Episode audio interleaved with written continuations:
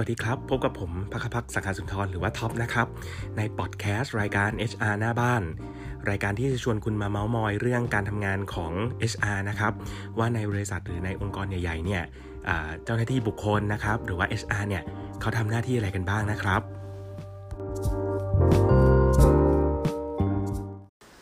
ฝากข่าวประชาสัมพันธ์นะครับ จากคณะพัฒนาทรัพยากรมนุษย์ หรือว่า SHRD จากสถาบันบัณฑิตพัฒนาบริหารศาสตร์หรือวานิดานะครับ ช่วงวันที่ 16-20 กันยายนนี้นะครับทางสถาบันนะครับ คณะพัฒนาทรัพยากรมนุษย์เนี่ยได้จัดโครงการที่ชื่อว่า Fundamental HR นะครับหรือว่าหลักสูตรพื้นฐานในการบริหารและพัฒนาทรัพยากรมนุษย์สำหรับภาครัฐนะครับโดย ถ้าท่านไหนนะครับที่เป็นเจ้าหน้าที่ภาครัฐนะครับ สนใจที่จะ transform หรือว่าเปลี่ยนตัวเองจากการเจ้าหน้าที่นะครับเข้าสู่การเป็นนักพัฒนาทรัพยากรมนุษย์ เชิงกลยุทธ์นะครับ ก็เรียนเชิญขอเข้ามาดูรายละเอียดสมัครได้นะครับที่เว็บไซต์นะครับ hrd.nida.ac.th นะครับ เพราะว่าอันนี้ผมแนะนำเลยเนื่องจากว่าวิทยากรนะครับ ท่านอาจารย์ที่ที่มาสอนในแต่ละหัวข้อเนี่ยเรียกได้ว่าเป็นกูรูด้าน HR ชั้นนำของประเทศไทยเลยไม่ว่าจะเป็นพี่บัตรนะครับ อาจารย์สมบัติกุสุมาวลีของเรานะครับ หรือว่าอาจารย์แปนนะครับ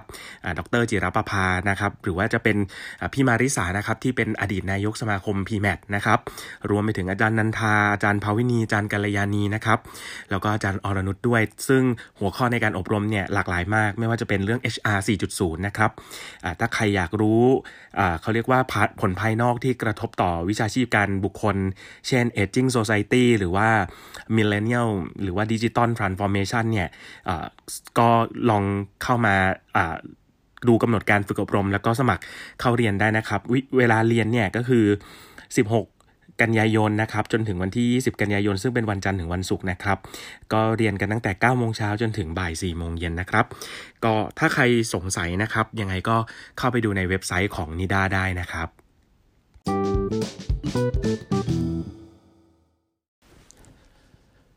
สำหรับวันนี้นะครับก็คงมาชวนคุยในเรื่องของหลักสูตรที่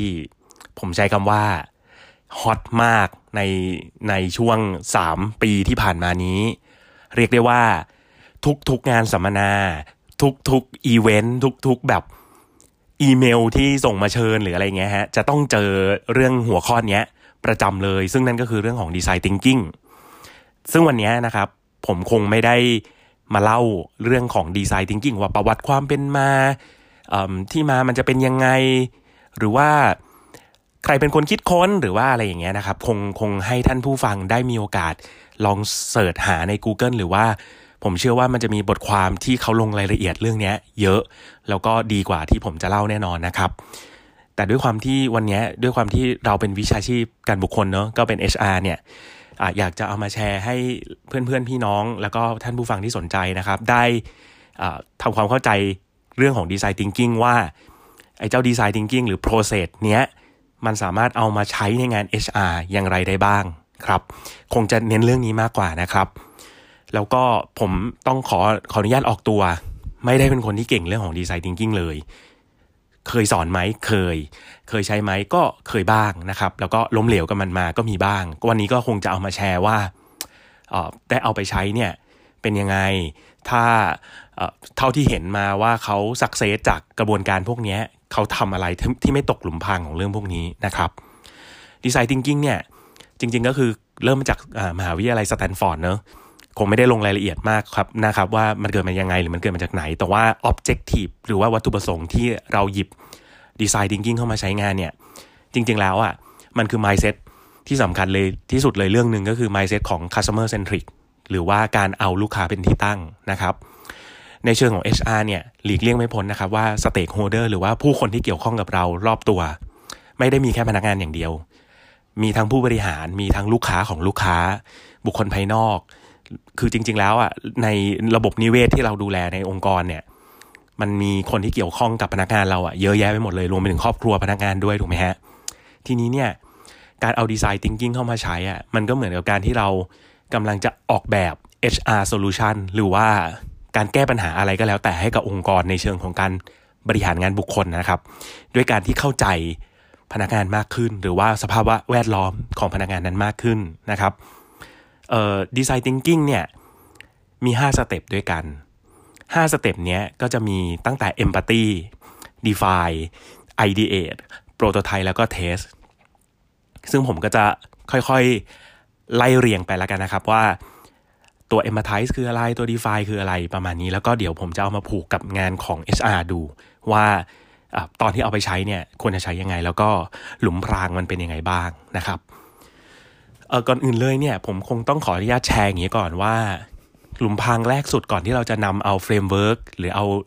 เครื่องมือต่างๆ ที่มันผมใช้คำว่าแฟชั่นมากๆในตอนนี้หรือว่าเซ็กซี่มากๆในตอนนี้หลาย ๆ อย่างมาใช้เนี่ยอยากให้ทุกคนกลับไปมองก่อนว่า หนึ่งก็คือว่าของพวกนี้มันไม่ใช่ยารักษาได้ทุกโรคนะครับ มันไม่ใช่ยาวิเศษ อย่างที่ผมเคยย้ำไปใน episode ที่แล้วนะครับ ไม่มีไม่มี one size fit all แน่นอน ไม่มีการออกแบบ process framework หรือว่าเครื่องมืออะไรก็แล้ว แต่ที่มันจะใช้กับทุกที่ได้ทุกองค์กรได้ ผมว่ามันต้องมีการประยุกต์ และมีการปรับใช้ หลุมพรางแรกสุดของเราคือเรื่องนี้ คือคือเราเราเราพอเราได้รับ solution ใหม่ ๆ เราได้เห็นอินโนเวชันใหม่ๆ ในงาน HR เนี่ยเราก็อยากกระตือรือร้นที่จะเอามาทดสอบทดสอบอะใช้ในองค์กรอะนะครับ ซึ่งบางทีเนี่ยมันมันอาจจะไม่ใช่ตั้งแต่แรกหรือว่าอะไรก็แล้วแต่ เจ้า design thinking เนี่ยมันเป็น framework ตัวหนึ่งที่ทำให้เราย้อนกลับไปคิดที่ step ศูนย์เลยก็คือว่าก่อนที่เราจะสร้างอะไรเนี่ยเขามีปัญหาให้เราแก้จริง ๆ ใช่ไหม อันนี้คือหลักใจความสำคัญของการทำ design thinking นะครับ HR ชอบมากกับการที่ Search Google หรือว่าอ่าน white paper ของ Consult แล้วก็ไปจับเอา future trend ในอีก 10 ปีข้างหน้าเนี่ย มาใช้แล้วก็บอกว่าเทรนหรือ megatrend ที่มันกำลังจะ evolve หรือว่ามันกำลังจะก่อตัวขึ้นมาในในอนาคตเนี่ยเฮ้ยมันคือสิ่งที่องค์กรเราต้องมีนะ แต่ผมถามนิดนึงครับว่า gap ที่มันมีอยู่หรือช่องว่างที่ที่รอเราอุดอยู่ในองค์กรเนี่ย เราปิดมัน ครบแล้วใช่ไหมอะไรที่มันเป็นเพนหรือว่าความเจ็บปวดใหญ่ ๆ ของพนักงานเนี่ย เราแน่ใจแล้วนะว่าเราเราได้แก้ปัญหาเหล่านั้นครบแล้ว ซึ่งถ้าเกิดมันยังไม่ครบเนี่ยการที่จู่ๆเราจะหยิบเอาเครื่องมือใหม่ๆ ที่มันมากับเทรนด์ใหม่ๆเนี่ยมาใช้ผมว่ามันอาจจะมีความเสี่ยงสูงมากนะครับ ที่มันจะไม่เหมาะสมนะครับ หรือว่าถ้าเทียบกับเป็นรองเท้าก็คือรองเท้าผิดไซส์รองเท้าผิดแบบนั่นเองนะครับดีไซน์ดิงกิ้งเขาย้ำมากในเรื่องของการทำ customer empathy หรือว่า การถ้าถ้าแปลเป็นภาษาไทยง่ายๆ คือเอาใจเขามาใส่ใจเราอะนะครับเเชื่อไหมครับว่า empathy เนี่ยเป็นเรื่องที่สำคัญมาก แต่ว่าเวลาปฏิบัติจริงอะครับ ยากมาก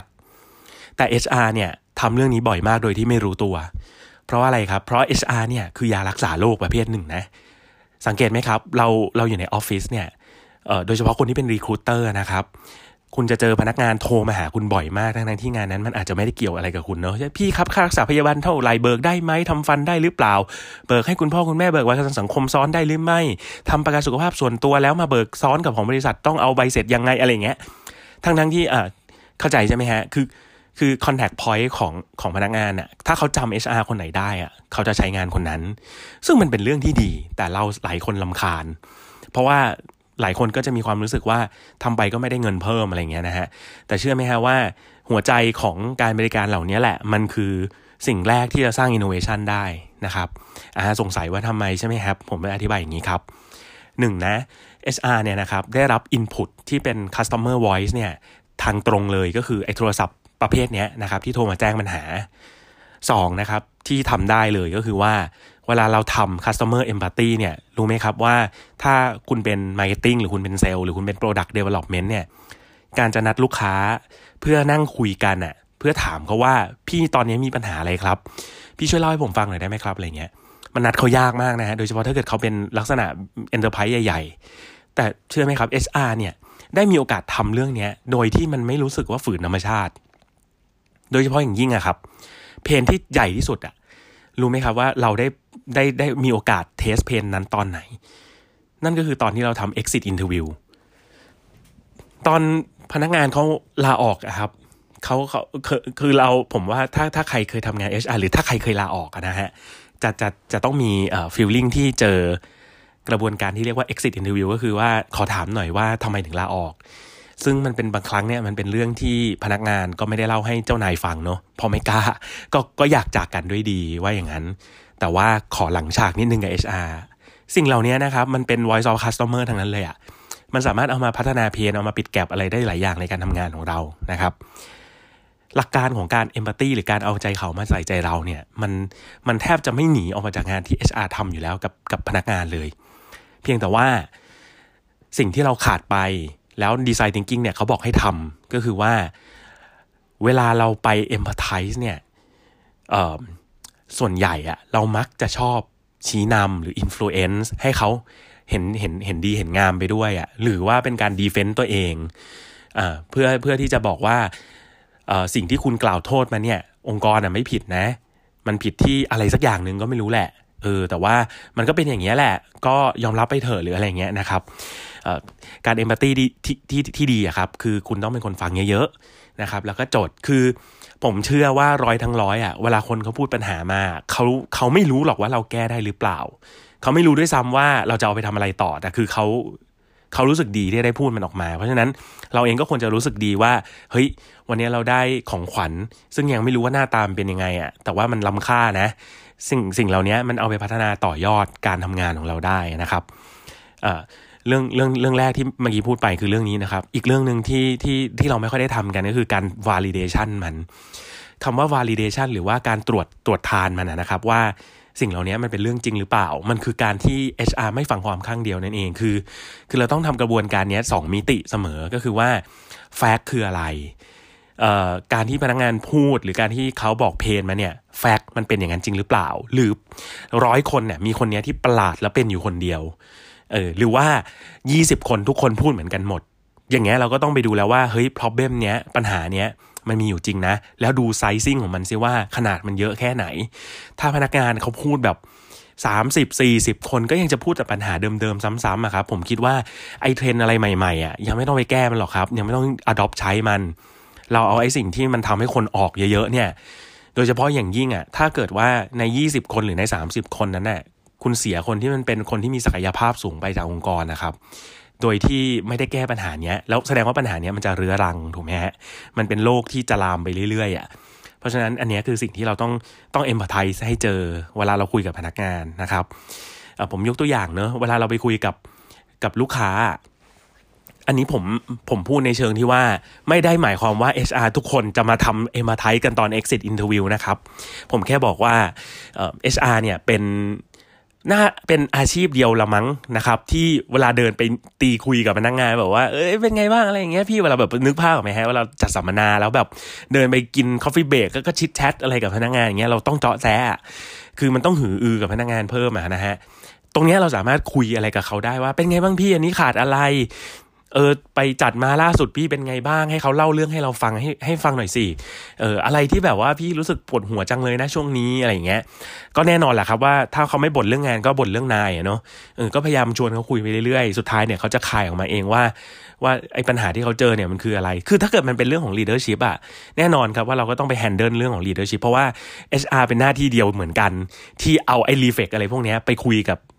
พี่ๆผู้ใหญ่ได้อะคือจู่ๆจะให้น้องเดินขึ้นไปคุยเลยอะบางทีมันผมเข้าใจแรงเสียดทานมันจะเยอะนะครับ โอเค อันนี้ก็จะเป็นเรื่องของเอม a ไทส์นะครับเอม a ไทส์ที่ดีอะคือฟังเยอะๆนะครับ แล้วก็พยายาม validate ว่าเฮ้ย pain อันเนี้ยมัน pain จริงว่ะ แล้วก็เป็นปัญหาที่ดูท่าจะเรื้อรังแล้วก็ขนาดใหญ่มากนะ ไม่ได้เกิดขึ้นที่หน่วยงานเดียวนะเว้ย มันอาจจะเกิดขึ้นแบบทั่วประเทศเลยทุกสาขาที่มีคนอยู่อะไรอย่างเงี้ยนะครับ ก็จะเป็นเรื่องการเอาใจเขามาใจมาใส่ใจเรา ทีนี้เนี่ย ในในสเต็ปของดีไซน์ทิงกิ้งอะเขาก็จะบอกต่อว่าเออเมื่อคุณได้เพนหรือคุณได้ problem มาแล้ว ถามว่าทำไมมันถึงสำคัญนะ ไอเพนไอ problem เนี่ย คือหลายคนผมเชื่อนะ ในฐานะคนที่เป็นพนักงานอะ เคยไหมครับที่ต้องถูก HR สั่งให้ใช้แอปพลิเคชันอะไรใหม่ๆอะ โดยที่ไม่รู้ว่าทำไปเพื่ออะไรอะ คือชีวิตเราไม่ได้ง่ายขึ้นนะครับ แต่ชีวิต HR อาจจะง่ายขึ้นนะ เพราะว่าเขา สมัยก่อนเขาเขาแมนนวลไง ตอนนี้เขาออโตเมตแต่ว่าไอคนที่มันต้องเคลียร์มันเป็นการผักภาระมาให้พนักงานแทนแล้วพาแล้วภาระที่เอามาให้พนักงานอะมันไม่ได้ add value อะไรให้เขาแบบ รู้สึกว่า เอ้ย มันทำให้เขาทำงานสะดวกขึ้นหรือว่า career เขาจะดีขึ้นอะ อันนี้มันถ้าผมเปรียบอะครับ มันคือการทำงานแบบ design thinking แบบกลับหลังอะครับ คือแทนที่เราจะ จะ thinking ก่อนดีไซน์ก่อน เราเอาของไปเสิร์ฟเขาเลย แล้วยัดใส่มือเขาแล้วก็บอกว่าจงกินซะ เพราะว่าอันนี้มันคือสิ่งที่ดีเว้ยเนื่องจากทั่วโลกเขาบอกแล้วว่ามันดีเอออะไรอย่างเงี้ยมันก็จะเป็นอันตรายมากๆ แล้วเราก็ส่วนใหญ่เราก็จะโดนบ่นกันเรื่องนี้เยอะนะครับ ทีนี้เนี่ยตอนที่เราจับเอาประเด็นของปัญหาหลายๆอย่างอะเอามาเรียงได้เนี่ย สิ่งต่อไปที่เราต้องทำเนี่ยเขาเรียกว่า define ปัญหา ที่มีอยู่จริง และขนาดใหญ่พอเนี่ยถ้าเราเอามาระบุหรือนิยามมันได้ว่าปัญหานั้นๆน่ะมันคืออะไรเนี่ยมันจะสามารถทำให้เราหาโซลูชันได้ชัดขึ้นนะครับเออผมยกตัวอย่าง สมมุติว่าเรารู้ว่าปัญหาคือรถแท็กซี่ไม่รับผู้โดยสารเนี่ยถ้าปัญหามันชัดอย่างเงี้ยเราสามารถทำโซลูชันได้เนอะเราอาจจะทำแอปพลิเคชันขึ้นมาแอปพลิเคชันหนึ่งที่ ให้ผู้โดยสารเนี่ยสามารถ matching กับคนขับรถแท็กซี่ได้โดยที่เขาไม่ปฏิเสธเรา ถามว่าโซลูชันเนี้ยที่มันถูกคิดขึ้นมาได้อะเพราะว่า problem มันชัดไงฮะ แต่ว่าถ้าเกิด problem มันยังไม่ชัดอะมันเหมือนกับเราทำกุญแจขึ้นมา แล้วพยายามจะไปหาดูว่าประตูบานไหนที่กุญแจดอกเนี้ยมันจะไขได้ ใช่ไหมฮะเออเช่นกันครับ การ define problem ให้มันให้มันชัดอะ หรือที่ถ้าถ้าสับแสงที่คนในวงการเขาเรียกกันก็คือการหา problem statement เนาะ problem statement ที่ดีอะครับผมก็อยากให้จำเอาไว้อย่างนี้ว่า 1. ปัญหาเนี้ย user ของปัญหาหน้าตาเป็นยังไงเขาเช่นเขาเป็นพนักงานบริษัท หรือเขาเป็นพนักงานบริษัทที่ทำงานเหนื่อยมากอะไรเงี้ยคือ user มันจะต้อง specific ชัดนะครับ อันที่สองคือเขาต้องการอะไร need เนี่ย needs ที่เป็นความต้องการของ user อะครับ ไม่ควรจะขึ้นด้วยนาวอะไม่ควรจะขึ้นด้วยคำนามอะเพราะว่าอะไรรู้ไหมฮะ เพราะว่าถ้าสมมติเราระบุปัญหาเป็นคำนามเมื่อไหร่อะ นั่นคือเรากำลังเอาโซลูชันขึ้นมาขึ้นนะครับเพราะฉะนั้นผมยกตัวอย่างนะครับ คุณสมชายต้องการระบบ เพราะว่าคุณสมชายเหนื่อยมาก คือการที่เราไป define ว่า ปัญหาเนี้ยต้องการระบบอะคือเรา define solution เรียบร้อยแล้วไงฮะ ปัญหามันมาแล้ว เพราะฉะนั้นเราต้องเปลี่ยนใหม่ครับ เป็นคุณสมชายต้องการการทำงานที่คล่องตัวมากขึ้น หรือหรือการทำงานที่เป็นระบบระเบียบมากขึ้นเพราะว่าทุกวันนี้เขาเหนื่อยมากกับการจัดระเบียบอะไรพวกนี้ ซึ่งเพราะฉะนั้นมันจะเป็นระบบมันจะเป็นแพลตฟอร์ม มันจะเป็นเอกสารหรือมันจะเป็นตัวควบคุมอะไร เรายังไม่รู้ เรายังไม่รู้โซลูชันแต่เรารู้ว่าปัญหาเนี้ยมันคือหน้าตาแบบเนี้ย กระบวนการ define อะครับ มันเหมือนกับ มันเหมือนกับเราอะขอให้เราเหลาความคิดให้มันแหลม ให้มันคมว่าปัญหาที่ที่เรากำลังจะไปจัดการ เราจะไปบริหารมันเนี่ย เราจะสร้างโซลูชันแบบไหนขึ้นมาจัดการมันดีนะ แล้วก็อันสุดท้ายเมื่อกี้นี้มี user ต้อง specific นะครับ ความต้องการต้องระบุให้ชัดเจน อย่าเอาโซลูชันมาใส่ในความต้องการ อันสุดท้ายก็คือ why ทำไมเขาถึงต้องการสิ่งเหล่านี้หรอ เออทำไมเอ่อคนถึงต้องการเอ่อการแมทชิ่งรถแท็กซี่โดยที่ไม่ปฏิเสธผู้โดยสาร อ๋อ ก็เพราะว่าโดยปกติเนี่ย เออเราเดินจากปากซอยไปโบกแท็กซี่ คันแรกไม่ไป คันที่ 2 เติมแก๊ส คันที่ 3 เอารถไปเข้าอู่อะไรอย่างเงี้ย มันใช้เวลาประมาณ 30 นาทีต่อครั้ง ไอ้วายเนี่ย มันสะท้อนว่า ไอ้ประมาณ 30 นาทีต่อครั้งเนี่ย มันคือpain ที่ใหญ่มาก เพราะฉะนั้น ถ้า problem หรือว่าปัญหาตรงเนี้ยมันมันเราเห็นเป็นก้อนๆอะแล้วมันจับต้องได้แล้วเราลดมันได้อะโอกาสสูงมากที่โซลูชันเนี้ยเวลาเราเอาไปนำเสนออะเขาจะมีการเขาจะใช้งานมัน ผมยกตัวอย่างอีกอันหนึ่งนะครับ เพื่อให้เห็นภาพที่ที่เคลียร์มากขึ้น เวลาเราปวดหัวครับเออแล้วเวลาเราปวดหัวเราเลือกที่จะทานยาแก้ปวดถูกไหมฮะเพราะอะไรครับ เพราะยาแก้ปวดมันมันลดอาการปวดหัวมันบรรเทาอาการปวดหัว แต่แต่ถามว่ามันมีโซลูชันอื่นอีกไหม มีครับ เช่นการกินวิตามินอ่าวิตามินเสริม หรือ supplement เสริมต่างๆ ที่มันจะทำให้ร่างกายเราแข็งแรงขึ้นแล้วเราก็จะไม่ปวดหัว แต่ว่าอันนั้นมันต้องใช้เวลา แล้วก็มันอาจจะต้องใช้การออกกำลังกายควบคู่หรืออะไรก็ไม่รู้ด้วย การดูแลสุขภาพใช่ไหมฮะ แต่มันไม่ได้ลดอาการปวดหัวที่ฉันเป็นอยู่นะตอนเนี้ยเพราะฉะนั้นอย่ามาบอกให้ฉันกินวิตามิน อย่าอย่ามาบอกให้ฉันนอนพักผ่อนหรืออะไรเงี้ย ฉันต้องการยา เพราะอะไรเพราะฉันปวดหัวมาก ฉันต้องไปทำงาน ฉันนอนไม่ได้ พอรู้วายเนี่ย มันก็จะสามารถที่จะเอ่อเอาโซลูชันที่ถูกต้องอะครับ มาแก้กับ problem นี้ได้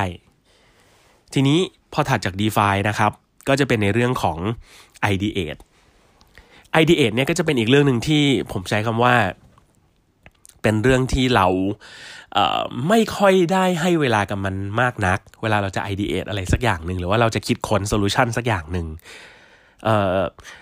ลองดูไหมครับว่าทุกวันนี้เวลาเราหาโซลูชันนะครับ เราทำยังไงผมอาจจะติต่างเนาะโทรศัพท์หาเพื่อน ทุกวันนี้บริษัทคุณใช้วิธีไหนแก้ปัญหาพนักงานมาสายนะ อะไรอย่างนี้ใช่ไหมฮะ หรือ search Google หรือว่าอะไรก็ไม่รู้อะแต่จริงแล้วอะครับ การการมานั่งระดมความคิดเพื่อหาว่า ไอเดียอะไรอะที่มันจะเอาไปสร้างเป็นโซลูชันต่อได้อะครับ มันเกิดมาจาก problem คือถ้าปัญหามันชัด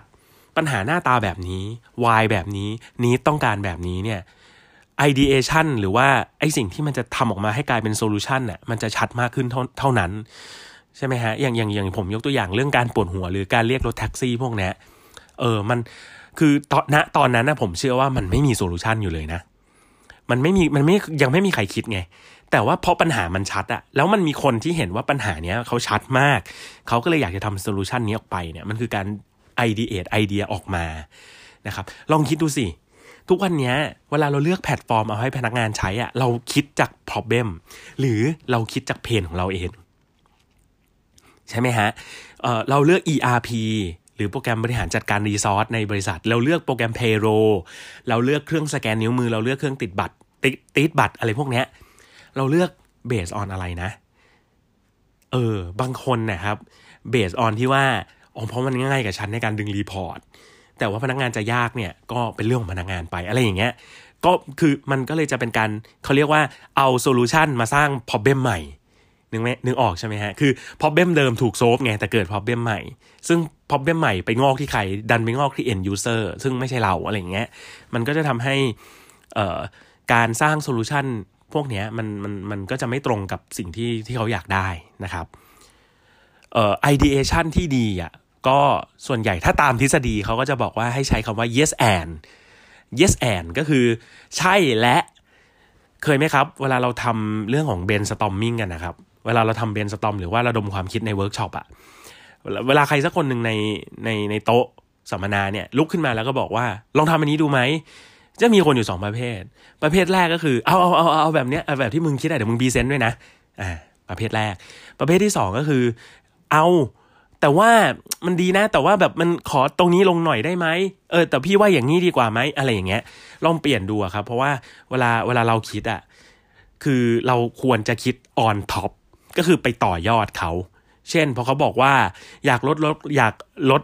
โลกร้อนใช่ไหม ก็ใช้ถุงผ้าสิ เออใช้ถุงผ้าก็ดีนะ ถ้าอย่างนั้นอะ เอาเป็นถุงผ้าที่แบบว่าพับได้ด้วยไหมจะได้พกติดตัวไปง่าย ๆ เออ ถุงผ้าที่พับได้ก็ดีนะ งั้นเราทำเป็นพวงกุญแจด้วยดีไหม จะได้เอาอ่าห้อยไปในกระเป๋าเราได้อะไรอย่างเงี้ย คือถ้าถ้าไอเดียมัน on top กันไปเรื่อยๆอะครับ มันจะอนันต์มันเป็นอนันต์ความหมายคือ คุณจะคิดหลุดโลกไปเลยจาก กระเป๋าผ้าที่พับได้อะสักพักเดี๋ยวมันอาจจะกลายเป็นวัสดุนาโนที่ฝังไว้ในตัวแล้วสะบัดมือออกมาแล้วมีถุงผ้าก็ได้ใครจะไปรู้ถูกไหมฮะเพราะว่าตอน ideation นะครับ เราไม่ได้บอกกรอบมันนะว่าเอ่อมันจะต้องสิ้นสุดความเวอร์ที่ไหนใช่ไหมครับ ทีนี้เนี่ยถ้าคุณอยากจะให้ solution ที่ออกมาเนี่ยมันคมแล้วก็เป็น ideation ที่ชัดมากๆอะครับ ผมแนะนำว่าให้คุณใส่สิ่งที่เรียกว่า constraint หรือว่าความขัดแย้งอะไรบางอย่างลงไป เช่น ลองไอเดียไอเดียเนี้ยโดยใช้วิธีการ yes and on top นะ โดยที่ห้ามโปรเจกต์เนี้ยราคาเกิน 100 ล้านบาท หรือลองคิดโปรเจกต์เนี้ยแล้วทำยังไงก็ได้ให้ประธานบริษัทเราร้องว้าวอะไรประมาณนี้นะครับ ให้เราเราใส่ไอ้พวกเงื่อนไขพวกนี้ลงไปอะมันก็บางทีมันจะทำให้ไอเดียที่มันดีอยู่เนี่ยมันมันไม่เป๋เกินไปอะนะครับ มันอยู่ในร่องในรอยมากขึ้น พอเราได้ ideation นั่นก็คือเรากำลังจะ ทำ solution ขึ้นไป test ละมันก็จะเป็น2 step สุดท้ายของไอ้ design thinkingนะครับ design thinking เนี่ยบอกเราว่าสิ่งสำคัญที่สุดคือตอนคุณทำ prototype อะคุณต้องเอาไป test แบบ show don't tell ความหมายก็คือว่า เวลาเราคิดภาพ prototype อะครับถ้าเป็น HR โดยคนที่แบบว่าแก้ปัญหาด้วยการซื้อ solution จาก vendor แล้วกันเนาะเราไปซื้อซอฟต์แวร์จากจาก vendor เจ้าหนึ่งมาใช้ เราก็จะทำสิ่งที่เรียกว่า user acceptance test ใช่ไหมฮะ ก็คือ UAT เราก็จะไปเรียกผู้เกี่ยวข้องทั้งหลาย มานั่งทำ test กันว่าใช้แล้วงงไหม scenario ที่หนึ่งการจะเบิกโอทีทำอย่างนี้นะ scenario ที่สองเป็นอย่างนี้นะลาป่วยแบบครึ่งวันเป็นอย่างนี้นะ อะไรอย่างเงี้ยอ่าอันเนี้ยมันคือการ test เพื่อใช้งานถูกไหมฮะ แต่ว่าลักษณะการทำ prototype อะถ้าวันนี้เราคิดย้อนกลับไปตั้งแต่เพนใหม่พรอ b เบมใหม่เลยนะฮะ มันจะทำให้เราเปลี่ยนวิธีคิด ในการทำ prototype ใหม่เป็น ยังไม่ต้องไปสนว่า vendor เจ้าไหนทำ solution อะไร แต่ให้เลือกมาเจ้าหนึ่ง หรือถ้ามันไม่มี vendor ที่มันทำอะไรแบบนี้ได้ ก็ไปคุยกับ software house ก็ได้ ที่เขาจะทำแอปพลิเคชันอะไรขึ้นมาสักตัวหนึ่งอะที่มันตอบพ r o b เบมเนี้ย